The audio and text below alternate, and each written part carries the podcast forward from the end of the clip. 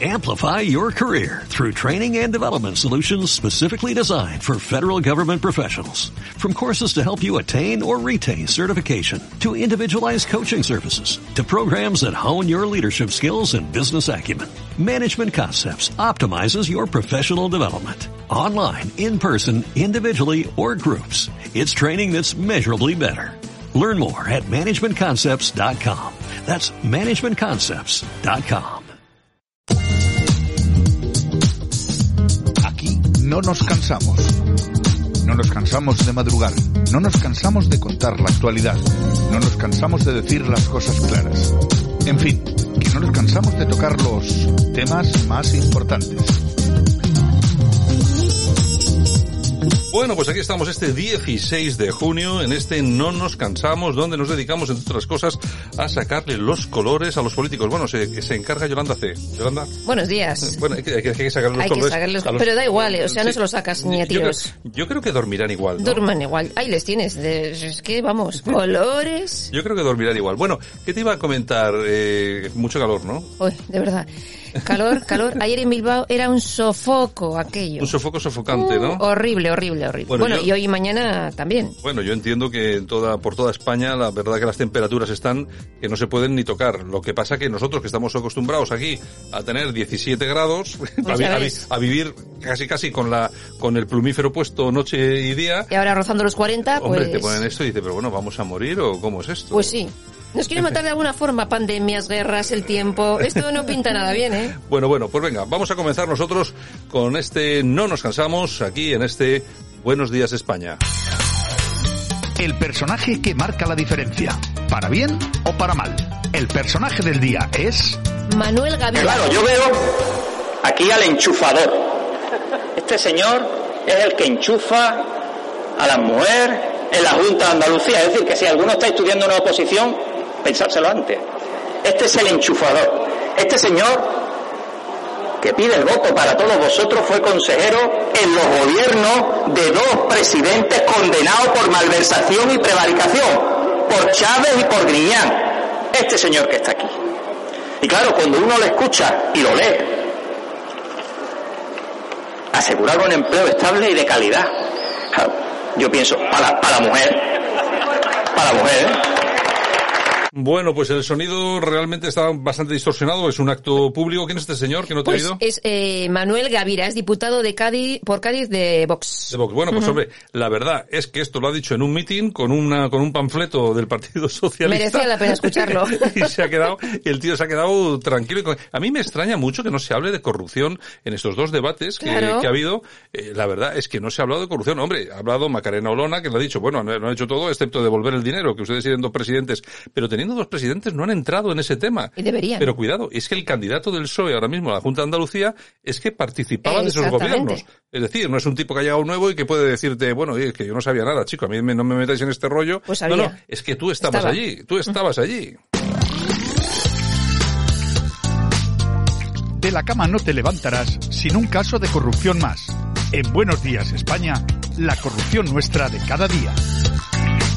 Los socialistas implicados en el caso Azud, la trama de corrupción urbanística en Valencia, se dejaban sobornar con cajas de vino y champán francés, señores. Rafael Rubio y José Luis Vera del PSOE, por supuesto, recibían estos sobornos de parte de la empresa de construcción Construcciones Valencia Constitución SL. Hombre, si el, que el champán y el vino era bueno. De- debería, debería Hombre, ser yo- bueno, ¿eh? Yo me imagino que sí, porque si era para sobornos, yo creo Ah, que tiene que ser muy bueno. sería de, sería de calidad. Subvenciones, subvenciones y más subvenciones. Los políticos se inventan cualquier cosa con tal de regalar nuestro dinero. Bueno, y la señora Irene Montero dará una subvención de 500.000 euros al año para reeducar a los sindicalistas machistas. Para, es decir, Reeducar. os- mira, os voy a reeducar. Y para eso tomar medio millón. Eso es, Es tal una cual. Es una cosa, y es que es alucinante. Otro medio millón para los sindicatos. Claro, para reeducarles. Para reeducarles. Para que no sean machistas. Bueno, es que desde luego, esto es una cosa horrorosa, horripilante que decía aquel. Bueno, que vamos con más, ¿no?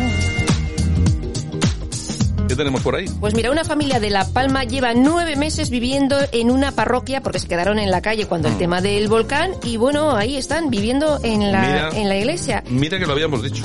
Tiene dos hijos, viven con los padres, ahí en la iglesia también. Y bueno, lo- el otro día comentábamos que los políticos de, de Canarias se querían gastar casi 100.000 euros en sillones para que no les entre el lumbago. Bueno, es que lo que pasa en Canarias, vamos, es un fiel reflejo del país que tenemos, ¿eh? Es que es un, lo llevamos, ¿cuántas veces lo hemos dicho nosotros en este programa? Antes de nada hay que preocuparse de la gente de La Palma, que no es que se hayan quedado sin nada, es que no tienen ni el terreno en el que vivían, que ahora está lleno de lava. o sea, es que no tiene nada. Que a estas alturas haya todavía vecinos, y seguramente que habrá muchos, Sí, sí. eh, nos enteramos de unos, pero habrá muchos que estén viviendo pues de acogida en- con familiares, con amigos, en las parroquias. Bueno, esto no es normal. Y sobre todo no es normal cuando eh, se nos llena toda, a todos, se nos llena la boquita de España, Ay, es que España, que somos españoles. Vamos a ver, la solidaridad entre eh, miembros de una nación eh, se demuestra en ocasiones como esta. No se puede dejar abandonado a nadie. Y en este caso resulta que me da toda la impresión, yo no soy de allí, pero me da toda la impresión, tenemos eh, emisoras de radio que emiten ahí en Canarias, algo que sí, pero me da la impresión de que tiene que haber un sentimiento ahora mismo por parte de mucha gente, decir, es que estos tíos de la península es que nos abandonan. Es que están abandonados. Es que no puede ser. Y luego desde aquí queremos, hombre, que Canarias, queremos que tal. Pero, bueno, es que si, ¿cómo, ¿cómo puede ser? Se saca el dinero debajo de las piedras si hace falta, sobre todo con las secciones que hacemos en este programa, que queda demostrado empíricamente que nuestros políticos, nuestro gobierno no hace más que tirar el dinero. Pero tirar el dinero a puertas. O sea, ¿cómo se puede permitir esto? De verdad, ¿cómo se puede permitir? En un país normal, el político de turno no podría salir de casa. Y en un país que no fuera normal, al amanecer lo fusilaban. No vamos a llegar a eso tampoco.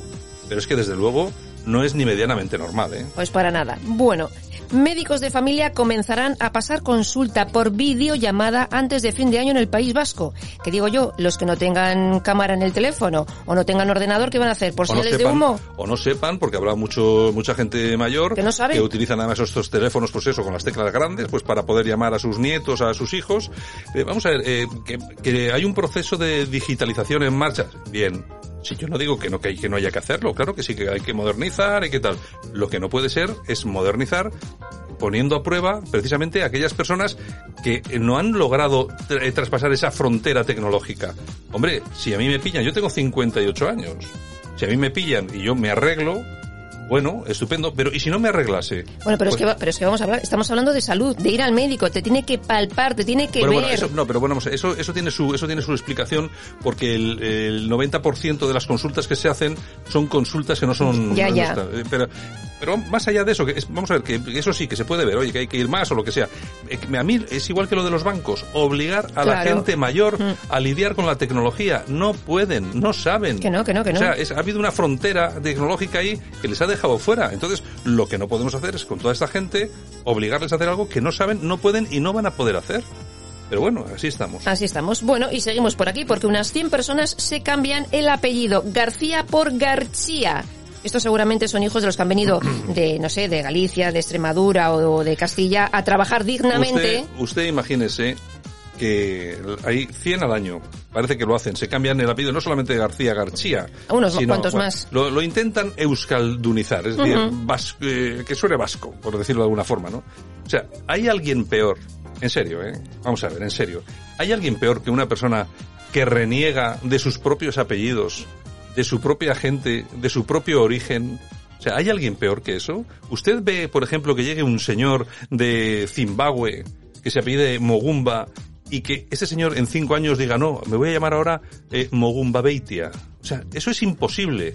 Eso solamente lo hacen, pues esta gente... Los acomplejados. Esta gente que está acomplejada, que me parece una estupidez. Vaya ejemplo para sus hijos. Si ellos son así, ¿cómo serán sus hijos? Y sus pobres padres, que claro, los habrán enterado y no habrán sufrido. No, pero eso luego se van al pueblo a comer la, Ah, la sí. olla boba a ca- a casa de, Está claro, de mamá. está, está claro. Luego se van, se van ahí a, a Soria. Exactamente, Se van yo a conozco a muchos. Camino a Soria. Yo conozco a muchos. Bueno, en fin. Bueno, Zelensky pide más armas antimisiles modernas para hacer frente a Rusia. Tienen que ser modernas, ¿eh? Bueno, Aquí el cansino este que está todo el día pidiendo. Sí, no, la verdad es que, bueno, y le mandan, le van, le van mandando. Bueno, dentro de un ratito, por si no se habían enterado ustedes, vamos a entrevistar entrevistar al eh, ministro consejero de la Embajada de Rusia en España, eh, encargado de negocios. Eh, bueno, la mano, de, la mano derecha del embajador. Vamos a hablar de, con él, pues, qué es lo que está pasando en Ucrania, con Rusia y sobre todo, pues, qué reflejo tiene todo eso aquí en España. Vamos a hacerlo dentro de nada, cinco minutos. ¿Qué más tenemos? Bueno, pues nada, mientras uno se, se gastan las, el dinero en las armas, en La Palma viviendo en la parroquia. Así nos va. Eso, En fin. Es que estamos, es que estamos enviando armas. Yo no sé cuánto dinero habremos mandado, seguramente no nos dieron la Una cifra, pasada. porque como ahora este, esto siempre es secretos de Estado, pero es que solamente las armas que hemos mandado a Ucrania, con eso seguramente que podríamos haber solucionado bastantes problemas en La Palma, ¿eh? Pero bueno, es mejor mandar las armas, yo qué sé. Así es. Bueno, compartir contenido racista por WhatsApp puede costarte 10.000 euros. Resulta que una chica compartió un vídeo así, pues un poco racista, según ellos, y la Agencia de Protección de Datos, 10.000. Yo, vamos a ver. ¿Qué entendemos por racista? Claro. Vamos a ver, porque aquí tenemos una gran pelea sobre lo que es el sentido del humor, sobre lo que es la comedia, sobre lo que es eh, la acidez eh, en, lo- en- en los mensajes. O sea, ¿qué es racismo y qué es otra cosa? En Estados Unidos ha habido una persecución y cancelación de humoristas enorme. Encima, muchos de ellos humoristas negros que hacían eh, chistes sobre blancos o incluso sobre ellos mismos, sobre, sobre ciudadanos negros. Pero vamos a ver, ¿se puede tildar de racista el mensaje de un humorista sobre un escenario? ¿Se puede til- tildar de racista enviar un vídeo humorístico que ha hecho un humorista a un amigo mío? Vamos a ver, otra cosa es que efectivamente tú ves ese mensaje y dices, Dios mío, es que estos son nazis de estos. Bueno, entonces, vale, eso estamos hablando de otra cosa. Pero de verdad, eh, mandar un vídeo humorístico ahora va, va a conllevar 10.000 euros para la persona que lo envíe. ¿Dónde estamos llegando? Porque claro, si empezamos a cancelar todo ese tipo de cosas y sobre todo a los humoristas, que son los únicos, porque a mí me podrá caer, por ejemplo, eh, Wyoming, el gran Wyoming. Es que me cae fatal, me cae, y, y no me hace gracia. Pero es que tengo que reconocer que es un comediante que tiene derecho a decir lo que le dé la gana. Pues como todos. ¿eh? Y igual que a él, pues a todos los demás. Que alguna vez habla y hace un chiste sobre negros, pues hay que tomarlo como es. Es un chiste, es comedia. O sea, no tiene por qué ser nada racista. Pero, otro- ya, eso es lo, pero también digo eso, si es un vídeo de un grupo nazi que está haciendo no sé qué, pues entonces sí. Entonces ahí, ahí ya sí que no entro. Pero la cosa... Eh, La cosa no, no, pinta, pinta nada bien. No pinta nada bien porque aquí de lo que estamos hablando es de libertad.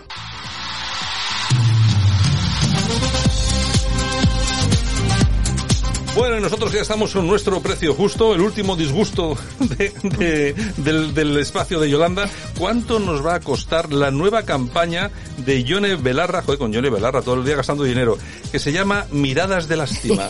82.650 euros. 82.000 para la campaña Miradas de Lástima. Y te preguntarás qué es eso. Pues sí, la verdad que sí. Bueno, pues asegura que es eh, el objetivo de la, que la sociedad tenga, pues cuando hay una persona discapacitada, que no te rías de ella. Como si nos fuésemos pero- riendo de, pero ¿qué me de los está- di- pero- discapacitados. ¿qué me- qué me estás diciendo? Sí, sí, sí. Sí, sí, sí, O sea, sí. pero Que se tenga en consideración el derecho de las personas con discapacidad. pero ¿quién se ríe? Yo nunca he visto a nadie reírse de una Ni persona yo. discapacitada. Pues se va a gastar 82.000 en una campaña, pues eso. Es que vamos a ver, es que si eso pasara de verdad, tú ves Es a alguien, alucinante. tú ves a alguien riéndose de otra persona es que la gente de la calle le llama la atención. Esta sueña. Pero mí, vamos, yo no, no sé si nuestros oyentes habrá- habrán visto alguna vez algo así, yo jamás he visto que nadie se ría de una persona Ni discapacitada tampoco. en- ni en la calle ni en ningún sitio. Yo para no, eso va a tener que hacer una campaña. yo no, yo no lo he visto. Pero bueno, en fin, ¿vamos con las soñejas o qué? Pues sí, vamos a dárselas al ministro de Exteriores Álvarez.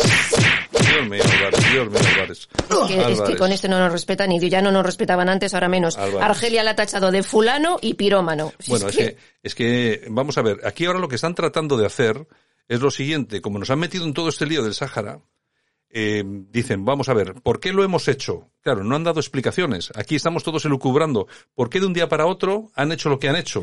¿Eh? Y entonces, claro, como puede que haya algo oscuro en todo esto, no pueden dar explicaciones.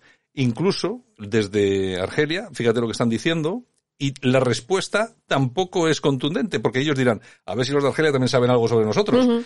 Y claro, ¿en qué situación estamos? Pues ya ves, Es que real- es, es ridículo, ridículo. totalmente. Aplausos. ¿Para quién? Ángel Cabrera.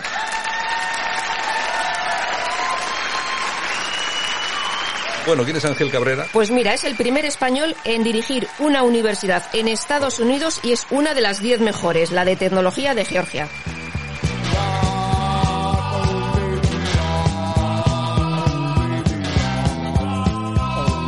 Es español, ¿no? ¿De dónde? Español, ¿De, qué- español, de qué español. parte, ¿De qué parte de España es? Hay que informarse, que si es de Albacete, si es de Sevilla. Es si- de Gerona, si es de, de- de- de Girona. Girona, Girona.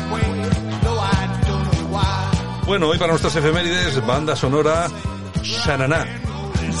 Rock and roll is here to stay. Esta es la de la película Grease. Grease.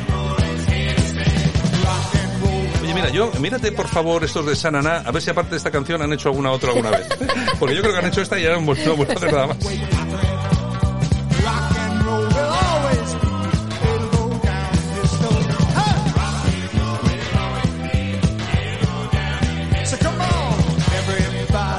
Bueno, pues muy bien, gracias Javi. Pues efectivamente, han hecho eh, nuevo trabajo del 10 de junio del, 2000, del 2022, es decir, que hace cuatro días. Pues ponnos el, ponnos el tema, Javier, a ver a qué suena lo último que han hecho.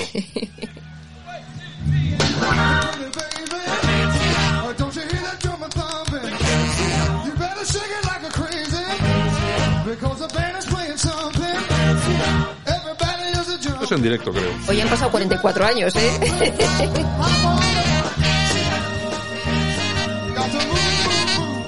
Bueno, siguen haciendo música, harán sus bolos, pero ya no vuelven Ya a la ser... voz cambia, ¿eh? Ya- 44 años se nota. No, y la fotografía que me está enseñando aquí Javier, oye, este tiene menos pelo que yo. que manda, para tener menos pelo que yo hay que... Hay que ser... Bueno, ¿qué tenemos? Bueno, y es que tal día como hoy del año 1978, o sea, hace 44 años, se estrenaba en Estados Unidos la película Gris con John Travolta y Olivia Newton-John. 44. Sí, señor. Madre de Dios. Y también tal día como hoy, pero del año 1960, se estrenaba otra película, Psicosis.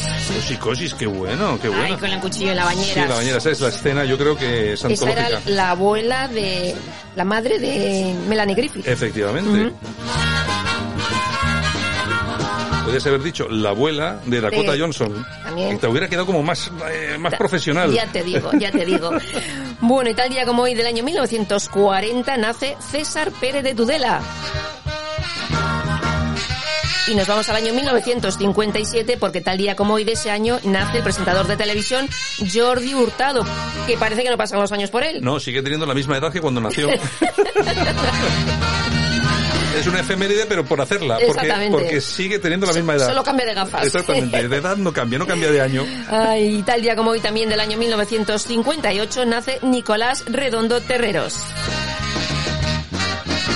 Y tal día como hoy del año 2011 reabre la Torre de Pisa después de 10 años de trabajo. Yo no subiría ahí. Me da un poco de pánico que eso se acabe de volcar. Claro, está inclinado y dice, vamos a ver, a ver si nos vamos a poner todos del mismo lado. Y vamos todos al Y suelo, se, ¿no? y se cae la torre, ¿no?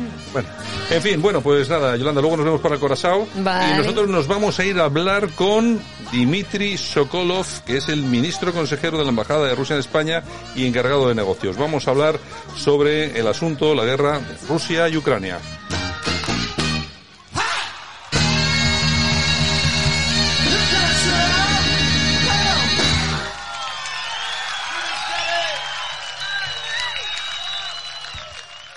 Amplify your career through training and development solutions specifically designed for federal government professionals. From courses to help you attain or retain certification, to individualized coaching services, to programs that hone your leadership skills and business acumen, Management Concepts optimizes your professional development. Online, in person, individually, or groups. It's training that's measurably better. Learn more at managementconcepts.com. That's managementconcepts.com.